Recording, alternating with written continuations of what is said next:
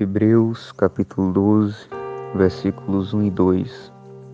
Visto que temos uma multidão de testemunhas ao nosso redor, afastemos de nós qualquer coisa que nos torne vagarosos ou nos atrase, especialmente aqueles pecados que se enroscam tão fortemente em nossos pés e nos derrubam, e corramos com perseverança a corrida que Deus propôs para nós Mantenha o olhar firme em Jesus, autor e consumador da nossa fé. Como em outras passagens bíblicas, a trajetória cristã nesses dois versículos lidos, ela se assemelha a uma corrida. Sim, a uma corrida que nós não podemos deixar de prosseguir. Uma trajetória que nós não podemos simplesmente parar, olhar para trás ou retroceder. É uma trajetória durante a nossa existência, dia após dia na nossa vida que Deus nos concede, na qual nós devemos sempre, a todo momento, continuar a olhar para frente e firme em Cristo Jesus o autor e o consumador da nossa fé. E aqui o conselho do escritor aos Hebreus é que nós de maneira nenhuma nos tornemos vagarosos ou nos atrasemos. Sim, e isso especialmente pelos aqueles pecados que se enroscam nos nossos pés e nos derrubam. Note aqui nesse versículo o perigo do pecado. Além do pecado, ele nos engoldar, nos envolver e nos levar à morte, morte e separação com Deus.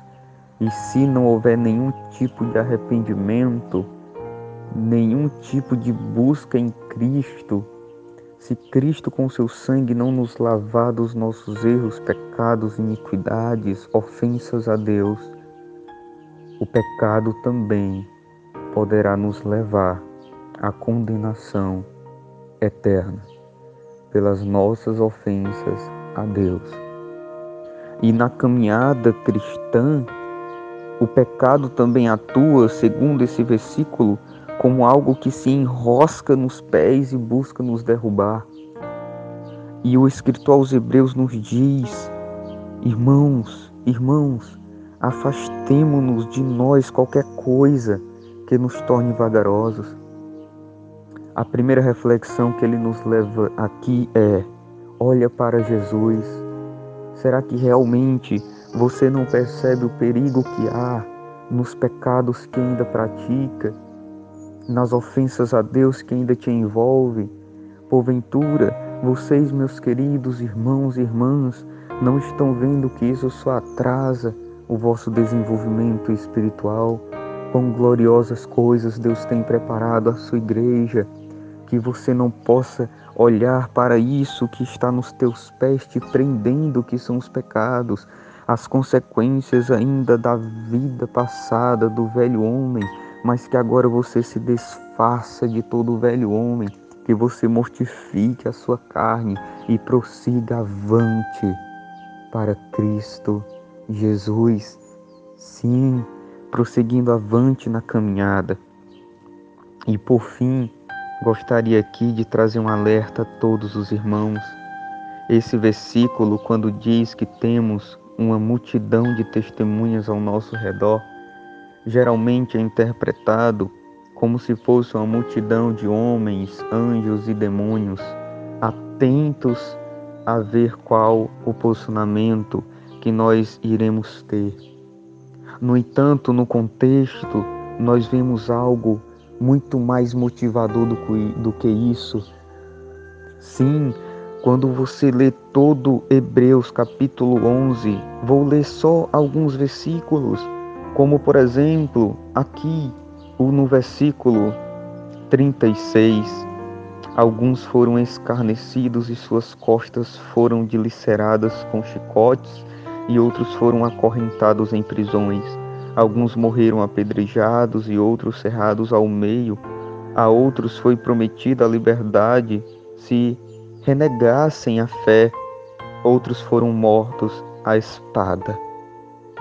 Olha, meus queridos, olha qual testemunha está ao nosso redor. Vejam, são os nossos pais da fé, são os cristãos do passado que foram encarcerados em prisões. A liberdade deles ia ser garantida se eles negassem a fé, renegassem Cristo, mas eles preferiram não se engoldar com essa falsa liberdade aqui nesta vida. Eles preferiram permanecer presos, chicoteados, com as suas costas dilaceradas. Eles optaram isso ao invés de negar a Jesus. Eles fizeram como dessa vida um nada diante da vida eterna em Cristo Jesus.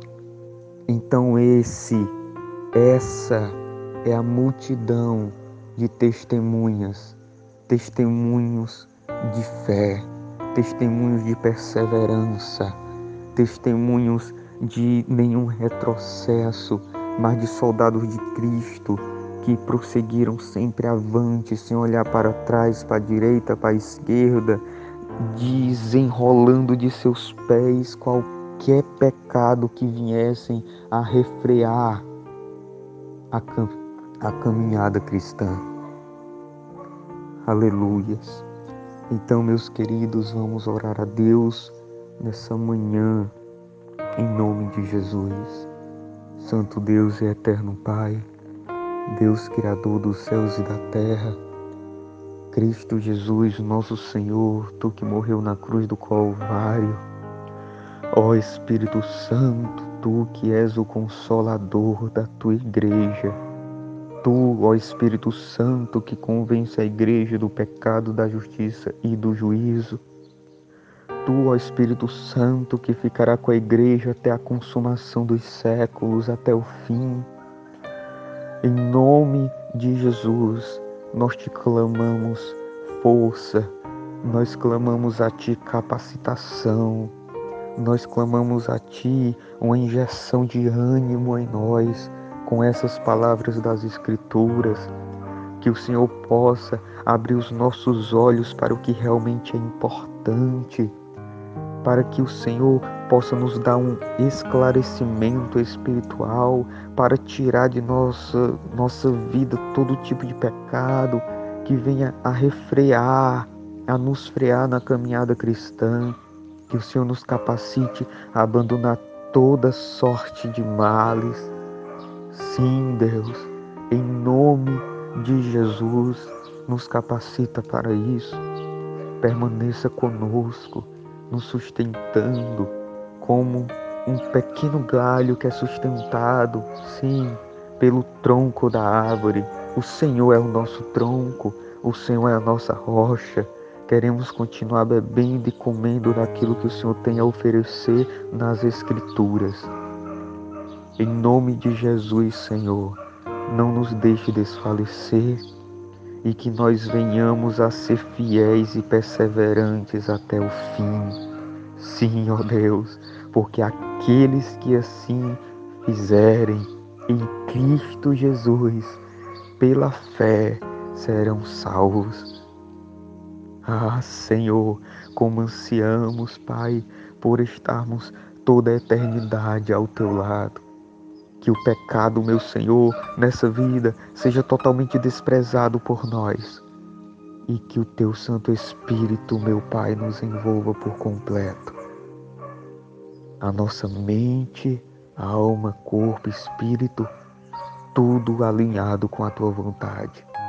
Em nome de Jesus é o que eu te peço e eu já te agradeço. Amém.